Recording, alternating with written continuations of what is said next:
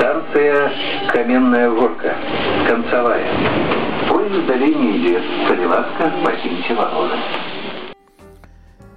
Э, так усім прывітанне сёння у нас 5 верасня 2023 года мяне за мяне зовут бёрнскі гэта падкаст чалавек з каменнай горкі усім прывітанне паважаны верасень верасень нарэшце тут э, настаў і мы ну для таких для таких мовазнаўцаў як я у якіх там на, на 5 слоў тры расійскія так дык э, верасень гэта самы просты месяц у сэнсе каб яго лёгка было запомніць так бо усе астатнія месяцы хоць вы мяне тут страляеце я ніяк запомніць не магу я у вас уже пытаў можа хто з вас ведае нейкае мнеманічнае правіла вы мне нешта падказвалі але ж я і мнеманічныя правілы каб вывучыць месяцы таксама забыў. то Э, хутка пачынаю вучыць літоўскую мову і вырашыў пачаць таксама з назваў месяцу і таксама нічога не магу запомніць. Можа можа мы такія людзі мы такія пачвараны што мы нават нават можа гэтая наша асаблівасць мозгу што мы не можам вывучыць назву месяцу я не ведаю але ж вось верасень так верасень гэта ведае кожны так бо школьныя гады ўсё ўсё гэтае.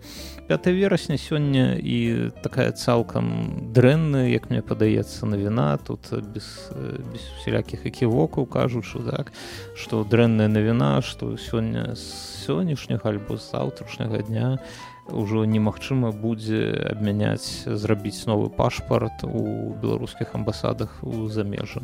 Толькі велкам ё велкам па месцы жыхарства па месцы прапіскі калі ласка там сёння мне спадабалася як джупсінг ну па-першае з вельмі такі файны ад беламовы быў мем дзе там бабуля гэты трус бабуля і з таким з ножом за спіною а ну да трус працягвае пашпарт і мне спадабалася гэтае фото крэсціна у джупсінкову і знізу подпіс пашпартны стол у беларусі ну так дзесьці так і ёсць дзесьці так і выглядае але ж ну як ёсць і тут ведаеце сумна сум мой у чым праз што не ну, так пашпарт гэта ўсё сейчас абмяркуем але ж я думаю про тое что мы нібыта ну, хто до двадцатого але ж хто не до двадцатого але ж увесь час нібыта мы вось як народ цалкам і кожны з нас паасобку нібыта мы гадаваліся у такім асяроддзі і нам вось гэта убівалі ў галаву увесь час што мы самі нічога не можам зрабіць нічога не можам змяніць. Калі ты беларус дык вось ёсць гэты цвік і ты на ім павінен сядзець. яму так і трэба вось гэта ўсё і нейкія змены нейкія вакол нас гэта нешта немагчымае гэтага не можа быць і мы мы гадаваліся ўсё гэтым так? І напрыклад вось, і такі яскравы прыклад кады калі мы пераехалі сюды ў літву і пачалася у вясну гэта ўся справа аб тым што давайте там беларусаў прыраўняем да рускіх і ўсё гэта і калі на ўсе да там нават гэта там звярнуўся да сеема і калі сеем адхілю гэта так я нават у гэтым падкасці казаў што дзеля мяне как, ну, дзеля беларуса гэта цалкам выглядае неверагодна бо як гэта так? Прэзідэнт нешта вырашыў ён гэта ўжо абмовіўся аб гэтым у інтэрв'ю. Ён заклікаў да гэтага сем сем адкланіў гэта ў першы раз і ў другі раз таксама. І для мяне гэта было нешта такое ведаеце там ну цалкам неверагоднае. Але ж вось гэта факт. Для мяне як для беларуса. І але ж ўсё роўна вось увесь час ну, менавіта я ты жывеш у такой парадыгме нібыта нічога змяніць немагчыма а пасля двадцатого году нібыта нібыта дзесьці вось было такое адчуванне што можа можа немагчыма але можа і магчыма. Але можа мы як народ у нас ёсць нейкія сілы э, на нешта паўплываць нешта змяніць. Ну не атрымалася цяпер дык добра але ж вось было нейкае пачуццё. Я мне здаецца што вы тут со мной згадзіцеся што у вас напэўна таксама гэта ўсё было. і і цяпер пасля гэтага мы зноўку атрымліўся вось менавіта ў сітуацыі установішчы з гэтымі паспартамі мы мы атрымлю знаходзім сябе ў тым пункце дзе мы зноўку ні на што не можам паўплываць. Ось нас ставіць перад фактам што нічога што пашпарты абмяняць немагчыма у кагосьці там праз некалькі месяцаў кагосьці ўжо скончваецца тэрмін дзеяння у кагосьці там да 2000 там я не ведаю 29 года гэта ўжо не істотна. Але ж мы разумеем што у кожнага з нас ёсць нейкі тэрмін. Кожнага паспарта. І гэта тэрмін гэта тэрмін э, калі ты апынешся твар да твару да нейкіх ну да нейкіх праблем. І табе трэба будзе іх вырашаць зразумела што каму вось тут засталося там месяц альбо два альбо тры дык яны бліжэй так да, да тварам да роднага гэтага муса да ці ці дзе там у мусе цяпер выдаюць новыя паспарты. Вот яны бліжэй да гэтага там ты каму там до 29 напрыклад года ці троху далей але ж усё роўна гэты тэрмін ёсць. І самае вось паскудна ў гэтым тое што мы ніяк на гэта не можемм папла. Я сёння ну, чытаў што напісала ціхановскую все добра яна напісала што яны там намагаюцца нешта змяніць не на нешта паўплываць гэта ўсё добра. Яна напісала што і мы беларусы і вы беларусы таксама можуце нібыта на гэта паплаць але ж я не зразумеў якось што я як беларус які жыве за мяжой магу зрабіць. Кулім куды мне пісаць усе мне пісаць на ўседзе мне пісаць. Можа яго не трэба палохаць я не ведаю узгадваць пра сябе. Я не ведаю цалкам але ж нешта хочацца зрабіць. А што што вось канкрэтна ну я не ведаю і зноўку мы апынуліся усе апынуўся ў тым становішча калі ад, ад мяне усе беларус гэта нейкая вось такая наша грамадская праблема але ж я нічога не магу ўсё ўсё што я магу і гэта сядзець на дупе роўна так і чакаць калі нешта вось можа зменіцца. А можа і не зменіцца. Ўсё ёсць тэрмін. Гэта гэта ўсё як гэта яна завеса творы верагоднасці так хто вучыўся ў універсітэце. Ось ёсць нейкі тэрмін напрыклад там 26 год калі там дзейнічае пашпарт так калі скончыцца тэрмін дзеяння пашпарта. Ось ты сядзіш у галаве дзеля сябе будуеш нейкія тэорыі верагоднасці што адбудзецца хутчэй можа ён памрэ да гэтага года. Ну можа гэта тады будзе і добра. А можа ёсць нейкая верагоднасць у гэтага. Ну згадзіцеся там ну хай 10сотку так я не ведаю навука якая ну хай 10сотку А можа да гэтага там латушка ды ціхановская зробяць паспарты для новых беларус новыя паспарты для старых беларусаў у замежжа. Якая верагоднасць у гэтага? Ну таксама нейкая ёсць. Ці больше яна за тую што ён памрэ. Да халера яго ведае ніхто не ведае. Здаецца што меней бо калі я там пачытаў нейкі нарыс на, на тутбае на зеркале дзе яны прывозілі прыклады таких шпартоў якія ўжо ёсць быцца бы ў дзяржаў якіх няма тэрыторыі. Ну так гэта мальційскі крыж ды ватыкан. Мне падаецца што беларусы якія я не адчуваю сябе рысарам мальційскага ордэна і жыхаром ватыкана. Таксама я хоць і бацька але ж вот жыхаром ватыкана сябе не адчуваю. І таму мне падаецца што гэта не вельмі верагодна што іх штосьці атрымаецца. Так канешне гэтыя гэты дэкрэт прэзідэнцкі робіць знешні нейкі ціск напэўна гэта можна выкарыстаць як каб нечы там ёсць ёсць меркаванне ў еўразвязе можа там куды ж ты подвернуць подштурхнуць до гэтага але ж цалкам я б я б на гэта грошы не паставіў бы. Вось які яшчэ есть у нас варыянты? Напэўна ёсць варыянт что до гэтага часу напрыклад ёсць творы такая ну я не ведаю загавара ці не что гэта пачалася перад перад выбраная гонка Вось так мы адчуваем. То бок перад выбарамі трэба ўсе гайкі вось гэты закруціць як мага э, дужэй дужа. Так каб перад выбарамі выбачайце дайце горла прополаскаю каб перад выбарамі гэтыя гайкі троху адпусціць і каб усе беларусы якія жывуць за межамі такія а Ах ну і добра які добры прэзідэнт у нас там. Ён па-першае калісьці зрабіў нам дрэнна потым троху менш дрэнна але ж роўна зрабіў з пашпартамі так? А цяпер вось гэтыя гайкі адпусціў і зрабіў як было. Ну гэта ж выдатна так? Да, значыцца ўсё добра что там ужо у беларусі з выбарамі дык халера іх возьме. Нам галоўнае каб дакументы былі каб мы маглі тут ездзіць по Еўропе і ўсё было добра у нас. Можа можа такі план у яго я не ведаю. Але ж ну выглядае что гэта можа змяніцца 10 перад 25 годам. Что рабіць тым у каго тэрмін дзеяння скончваецца раней ну, я не ведаю. Ну рабіць вось гэтыя пашпарты іншаземцаў пэўна ці якія там у Польшы яшчэ ёсць але ж таксама там складаны каб гэты пашпарт ён дзейнічае на калі у цябе няма асноўнага дакумента. Калі у цябе скончваецца паспорт твой дык ты ты адразу у цябе не будзе падставу каб знаходзіцца ў краіне. То бок гэта ўсё не так проста і там забюрократавана як як мне падаецца і лёгка не будзе вось можа што вось што зможа зрабіць ціхановская так гэта неяк спрасціць гэты працэс.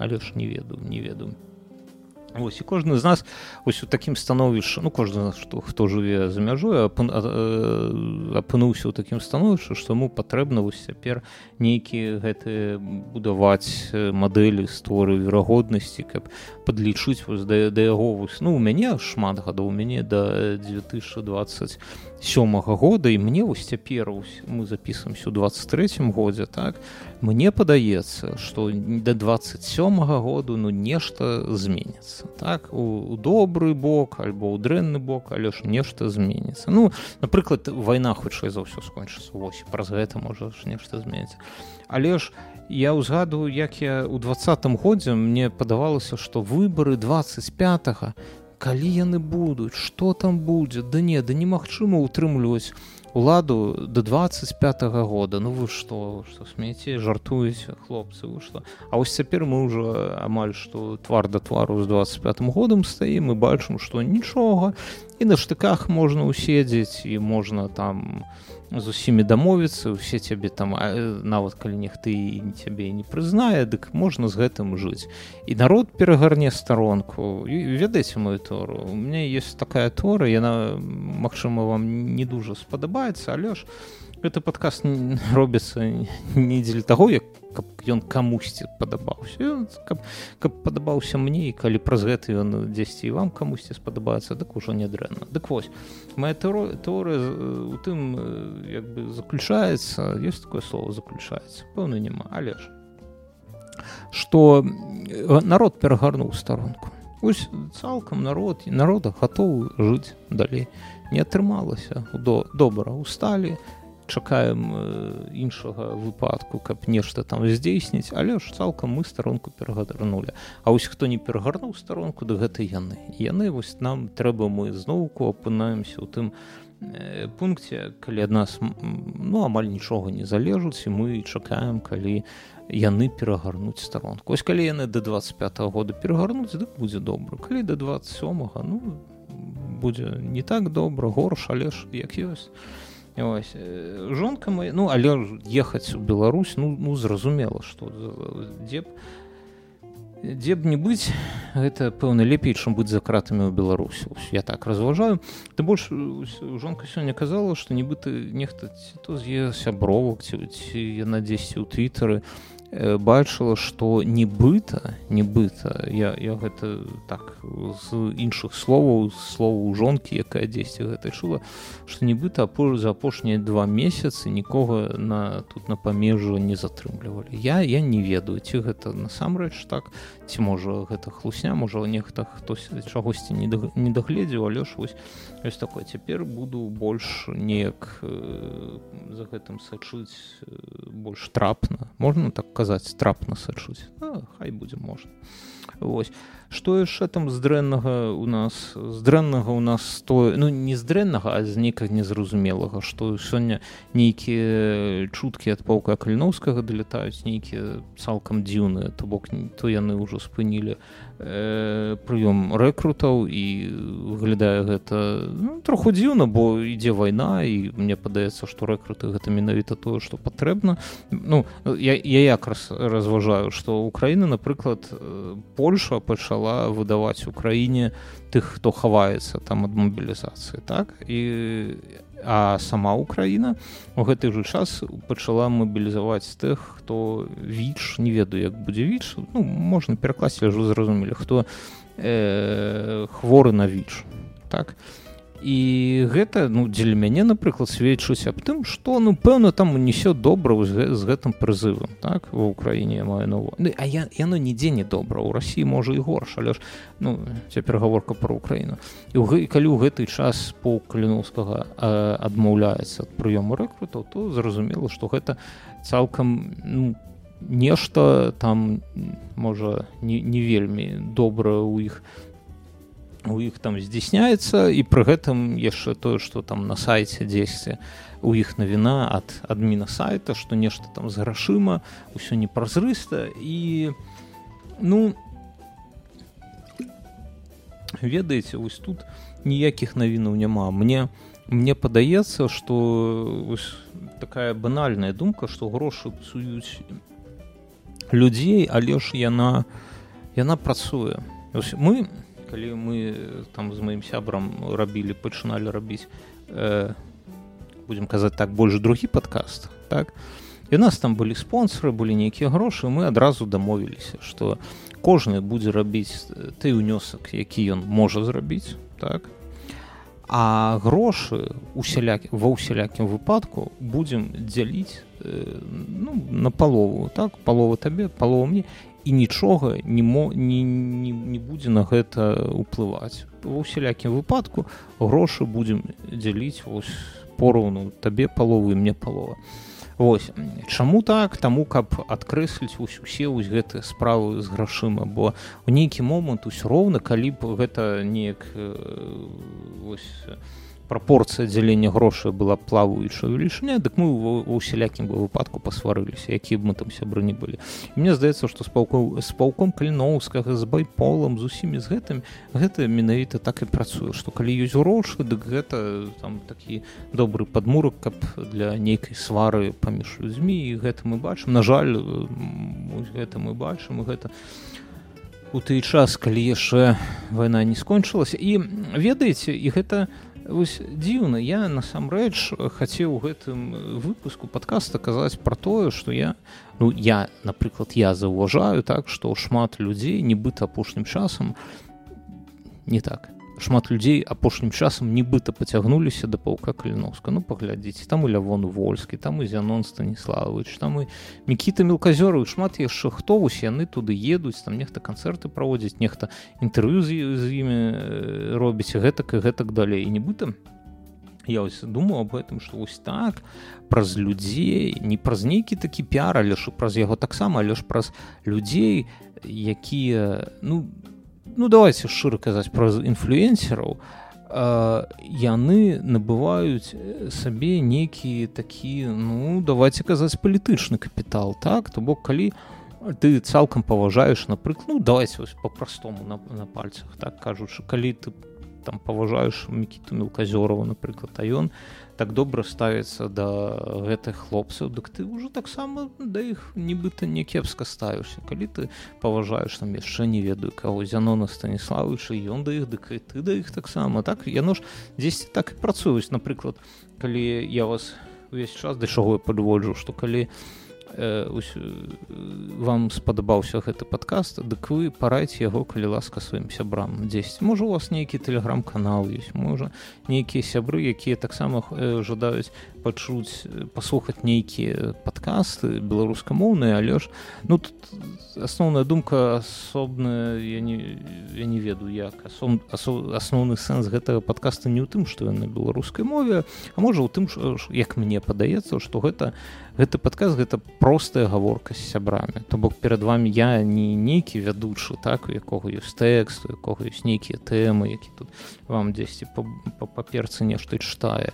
А вось звычайны там як ваш сябра так можа не вельмі добры сябра з якім вы не не заўжды не зусім згодны дык здаецца мне што і вы са сваімі сапраўднымі сябрамі не па ўсіх пунктах згодныя такое атрымліваецца нават з лепшымі з нас. Дык пра што я кажу? І вось я пра гэта хацеў казаць што нібыта людзі дык паўка каліновскага цягнуцца так мы гэта бачым.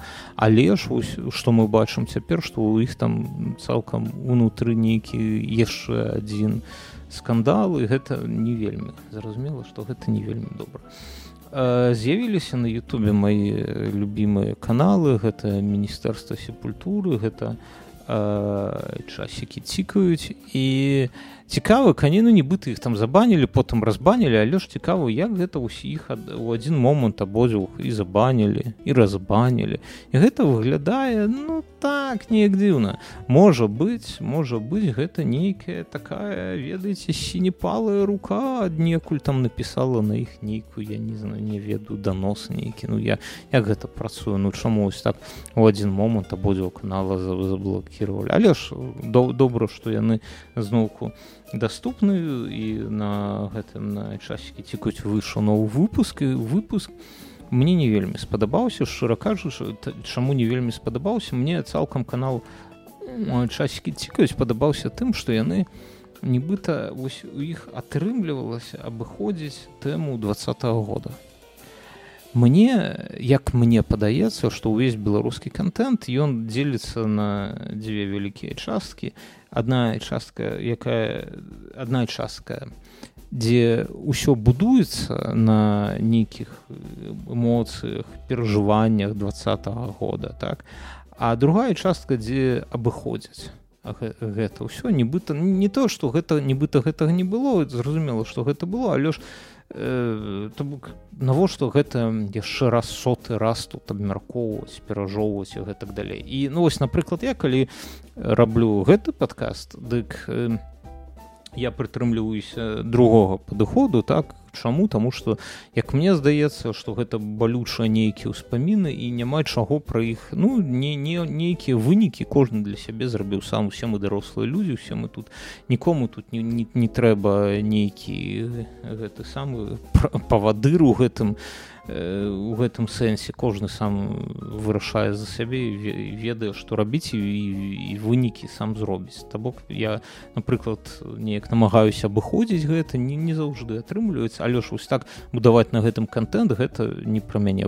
Тут вось тут у мяне вы про гэта выпускаў не пачуеце. Не будзе выпуска як як я правёў 20 альбо 21 год не не не дык вось а яны апошні выпуск на гэтым пабудавалі і гэта выглядала ну неяк для мяне хутчэй цяжка было гэта слухаць. Мне ну, зразумела что мы ну тое что я ім там дарую гэта хто я такі каб камусьці нешта дараваць але ж будем будем чакаць что больш такого ну нечага такого не будзе. Мне не вельмі спадабалася але ж добра я вельмі вельмі рады за іх што іх канал зноўку вярнуўся до нас. Давайте калі вы не супраць я пачытаў ваши каментары. Так так так. Дзе ваши каментары? Макс піша нешта камент каментаў з кожным выпуск а слухаце па-перша калі вы вырашылі калі вам спадабаўся гэты падкаст і калі у вас гэты падкаст ён цалкам задумка такая ён будзе будавацца ён будуецца ось ужо ось як вы бачыце на ваших каментарах. І калі вы жадаеце ўсё такое жаданне слухаеце і з чымсьці вы не згодны альбо нейкая думка да вас прыйшла дык не трэба ад гэтага палохацца. Заходзьце у тэлеграм-канал спасылка будзе у гэтых самых у падкастах дзе вы іх не чулі там у шоноты зайдзіце ў опісанні там будзе спасылка і па ёй зайдзіце ў тэлеграм-канал там праз тэлеграм таксама магчыма слухаць гэты тыя ж самыя выпускі па-першае па-другое у тым же тэлеграме магчыма паставіць на паузу і у гэты жа менавіта ў гэты момант пакінуць нейкі каментар ці, ці вы тут згодны са мной альбо не вельмі згодны ва ўсялякім выпадку пішыце. Вось Макс піша што нешта каментароў з кожным выпускам усё менее абяцаю паслухаць і напісаць хоць што. Не ну слухай Макс ну паміж намі кажучы ну не трэба вось так ужо так, такую ставіць сабе нібыта нейкі кіпіай што вось паслухаў дык ва ўсякім выпадку. Тут не трэба тут ніякіх рэйтынгаў няма. Калі гэта вось ад вас калі ёсць нейкая думка дык я запрашаю. Мне мне падаецца што гэта была б добрая звычка калі цалкам вось любы контент не толькі гэты контент. Але ж любы контент усё паглядзелі напрыклад фільм нейкі альбо паслухали падказ паглядзелі нейкі там відос на Ютубе і ну у вас ну у сялякім выпадку нейкія думкі аб гэтым ёсць яны з'яўляюцца так? І гэта добра гэта добрая звычка як мне падаецца зайсці ў каментары і напісаць что вы думаете? Як вам яно спадабалася не спадабалася можа вы з чымсьці там не тое что не згодна але ж под іншым углом позірку глядзіце на гэта. Дык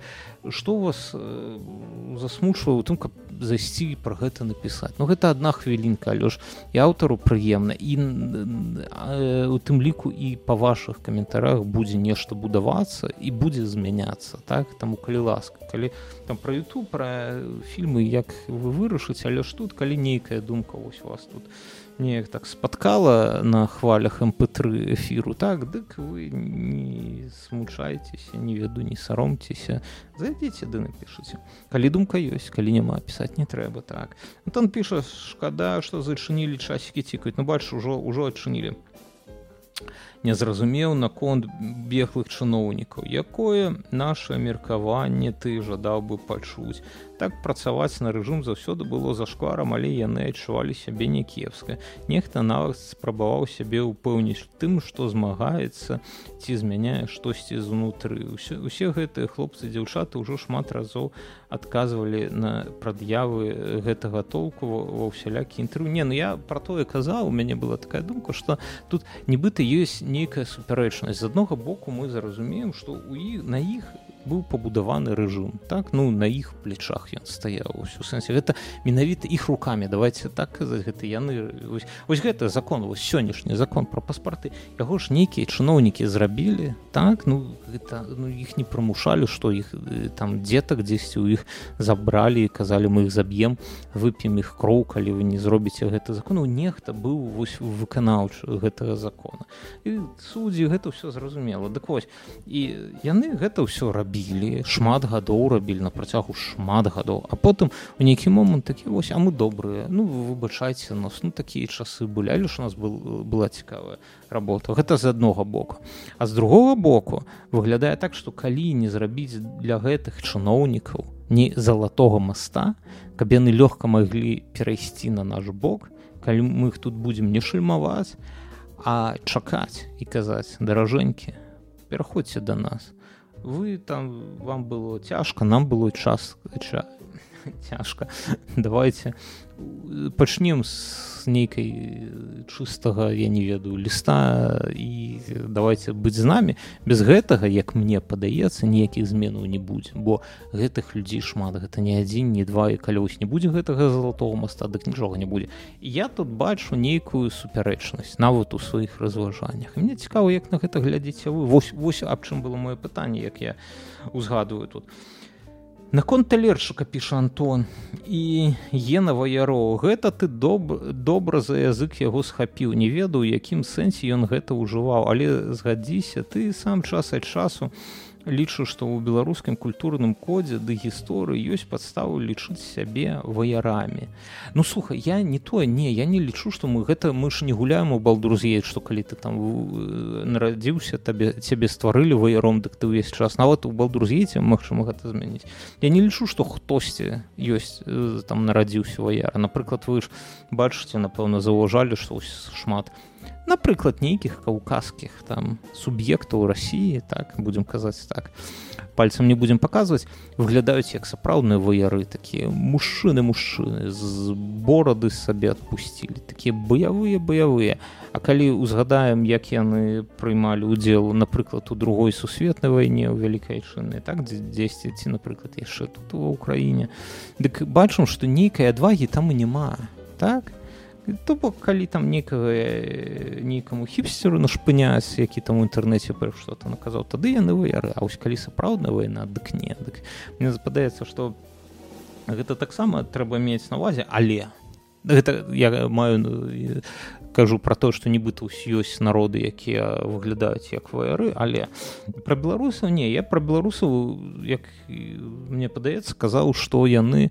шмат э, шмат разоў шмат часу праводзілі ў войнах з рассіі ну гэта факт гістарычны ну што аб чым тут казаць. Ну гэта падаецца не робіць фаерамі мы беларусы нікога так вось нельга казаць што мы нейкія тут тэрыторыі ось так адхопліваем увесь час у нас ёсць. Мы прагнем да чысці тэрыторый. Не ведаю. І таму ну я, я не згодны з тым што мы так ваяры. а Э, читаю далей Антон піша я згодны выраз пра гены ды кроўка калі іх разглядаць буквально не, не калі іх разглядаць буквально нейкія бязглуздыя гаворка не пра біялогію а хутчэй а хутчэй пра сацыялогію антрапалогію ды іншыя гуманітарда вымярэнні. А што меў на ўвазе спадар талерчы гэта трэба было спытаць у яго падчас інтэрв'ю. Не адпрацаваў мікіта. Ну так мне было б цікавасць ведаеш Э, зразумела калі цалкам каб я рабіў інтру маі саветы мелказёр так рубрыка але калі я рабіў інтрв'ю калі ты бярэш э, такого цікавага гостя але ж ну давайте шырыка ну звычайнага госця мы шмат чаго пра яго ведаем нешта новае. А цікава што цікава пачуць ад госця паглядзець на яго под нейкім іншым вуглом так?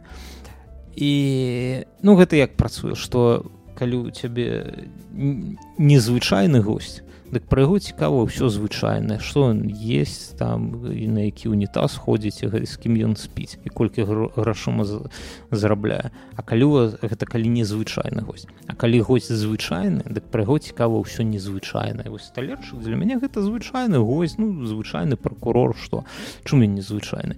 І пра яго цікава нешта незвычайна ось гэта яго ген ваяроўсь калі б гэта дакруціць дык ён бы там шмат чаго расказым бы цікава калі б я піў грэлку дык з ім бы цікава выпіць ой чуя ён бы столькі гісторый дзі, дзіўных я не сказаў дзікіх расказаў бы ага. Антон піша дзякуй за аналогію якую ты заважыў наконт таго што ад, што аднолькага паміж беларусамі і прыгожным цікавая на ну так это я думаў я заўжды мне такая як гэта будзе экзерсіс такі заўжды цікавы калі нешта нейкая падзея атрымліваецца цалкам падзея параўноўваць падзею на ўзроўні грамадства з нейкім асобным чалавекам. І нейкія аналогіі тады ў галаве всплываюць і гэтак далей. Вось ну тут я вось нейкая падзея вось у беларусаў так вось гэты двадцаты год мы нешта не рабілі. І нешта вось звычайны чалавек прыго ну незвычайна але ж э, нейкі вось асобны чалавек прыгожаны гэта у мяне ў галаве гэта так менавіта працуе. Антон піша. Наконт ужывання слоў з іншых моў у паўсяднён паўсядзённым жыцці памятаеш як ты здзекаўся з айцішнікаў якія э, раз, разважае на свае ацішаныя темы. Нет не даю жывуць які які-небудзь англіцызма зараз сам гарэй сваю турцыі выкарыстоўваеш нават не заўважаеш да? Ачула бэй дык гэта заўжды кажу. Не ну так ну айцішнікаў гэта нібыта ну так я, я цалкам з табой згодны што тады магчыма я і памыляўся калі нешта там казаў. Калісьці колькі год таму казаў пра айцішнікаў не на сам насамрэч сам цяпер ужываю нейкія там словы калі яны ну гэта сленг. Гэта звычайны сленг. Ось у айцішніку ён свой. Что за дыскрымінацыя пагоду ад'езда вунь улад жадаў паразважаць але ён тваім крытэрыям не адпавядае ўсё будзе і з уладам запішам выпуск і з усімі астатнімі. Все будзе пакуль часу няма. Знойдзецца час усё запішам гэта я наконт інтэрв'ю. а все будзе. Павел піша ідэя запрашэннем гасцей клёвая але чаму ты хочаш зрабіць толькі з тымі хто пераехаў пасля двадцатого мне здаецца што наадварот ты хто пераехалі раней маглі б нешта цікавае заўважыць. Э, з, з часам а не просто тое што камуналка даражэй хату зняць цяжка ну магчыма мне цікава. Э, я ж гэта раблю адкуль? У мяне ёсць сябры якія таксама з'ехалі. Калі мы з імі э, нешта там ну созваніваемся абмяркоўваем нешта дык мне цікавы як яны усталяваліся бо мы з імі нібыта ў аднолькавым становішча ну тут я ў вільня нехто там у тбілісі але ж таксама так вось ты все добра пішу што знайсці кватэру камуналка гэта як яны вырашаць? Ось сёння ў мяне ось рука цягнулася але ж не тэлефанаваў можа потым калісь по тэлефану сваім сябрам і абмеркаваць з імі вось пытанне пашпарту. Бо гэта ўсё нас вось гэта ўсе турботы гэта ўсе праблемы яны у нас нібыта аб'ядноўваюць. І гэта гэта істотна гэта важна калі цябе табе 40 гадоў. Бо калі табе напрыклад 16 ну вы самі ўсё разумееце калі 16 вас не трэба аб'ядноўваць. Вы слухаеце там я не ведаю аруюць айрон мэйден альбо і тое тое і, і ўжо гэта вас абмяркоўваць. У вас доўгія валасы і гэта вас аб'ядноўваюць нават з дзяўчынамі так? Вось вам не патрэбна нечага такого глыбока. А калі табе 40 гадоў то вас абмяркоўваюць толькі нейкія былыя падзеі нейкі свой агульны досвед які паміж вами ёсць так там 10 там не ведаю шпілілі одну і тую ж дзяўчыну на вечарыне вось вось вось гэта абмер аб'ядновае але мы у сэнсе тыя людзі якія пасля двадцатого менавіта з'ехалі з беларусі яны мы зноўку апынуліся у нейкім вось такім пункце гістарычным так. а у такім становішчы калі нас зноўку абмярку аб'ядноўвае нешта ўсіх і у нас адны ты ж праблемы і цікава пра гэта абмеркаваць. І ну шмат шмат новых тэм. Мне падаецца што э, бадай ніхто не зрабіў столькі для вось умацавання гэтага сяброўства як падзеі два -го года. і подкаст часики тикают остался в Google подкаста как минимум пишет Алекс. Спасибо. Но ну, уже мы обмерковали что э, и и он есть и уже на ютубе. Антон лічу что такая навіна заслугоўвае твою увагі ды угадванне ў падкасці мелказёру стартануў новую праектную цюбе так я паслухаў проект мне цалкам спадабаўся там на ты момант калі я калі я вось гэта записываю ёсць толькі один выпуск. Але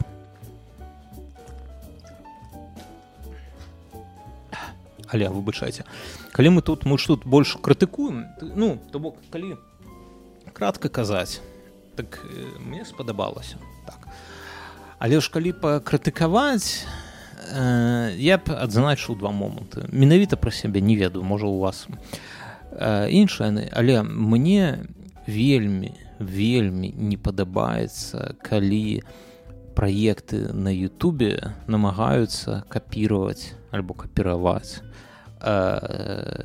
тэлевізор у сэнсе што мне калі вядучы дзесьці там па паперцы альбо па тэлетэксце хутка шпарыць нейкі тэкст і можа гэта яго тэкст можа яму яго напісалі але ж калі ты табе падаецца што гэта нібы ну мне напрыклад мне заўсёды цікава паслухаць як думка нараджаецца вось можна сказаць у прамым эфіры разам з табой вось ты слухаеш щось напрыклад часікі цікаюць яны зразумела што яны рыхтуюцца так але ж калі ты чуеш праз іх абмеркаванне яны выказваюць нейкія думкі нешта адзін адное скажа другі другое. Яны прыходзяць усе разам да нейкага выніку і ты нібыта з ім ты далучаешься вось да гэтага працэсу ім і разам з імі прыходзіш да той ж той же высновы так? І вось у гэтым ну як мне падаецца нейкі цуд і галоўнае адрозненне ад тэлевізара дзе ўсё там па паперы ідзе і ўсё. Э, тое ж самае вось у гэтым падкасці. Так то бок у мяне не ну ёсць нейкі ну зразумела что там трэба абмеркаваць кальноўскага да пашпарты і ўсё ну і ваши каменты. Але ж мы з вами цалкам вось тут вы сядзіце з тога боку я з гэтага мікрафону так? Але ж мы у нас з вами ну і у вас у нас у абодвух або колькі нас тут ёсць да? Так у нас атрымліваецца нейкі нейкія думкі нейкія сэнсы новыя. Так і гэта цікава. Ну я не ведаю я спадзяюся што гэта вам таксама цік так жа ж цікава як і мне. Ось у гэта а у мелказёру ось гэта мне не спадабалася што калі ён там па паперцы цікава это па-першае по-другое я не вельмі зразумеў канцэпцыю я не хочу вы тут мне скажуце такая якая у цябе напрыклад канцэпцыя ну я не жадаю параўноўваць але ж э, нібыта як мне здалося нібыта канцэпцыя ёсць але ж яе не зразумеў. То бок ну першы выпуск чаму мы не рускія? Так гэта цікава і гэта ведаеце менавіта для мяне цікава калі я у двадцатым годзе там у іншых сваіх падкастах казаў што беларусы яны не вельмі добра ставяцца насамрэч не вельмі добра ставяцца да рускіх і яны не ну там у сваёй напрыклад галаве але ж адрозню на сваю думку я маю навазе яны адрозніваюцца ад рускіх. Гэта не адзіны народ у мне шмат людзей з беларусі з рассіі пісалі што не ну слухай ну ты ўжо тут перабольшваеш ну гэта насамрэч не так.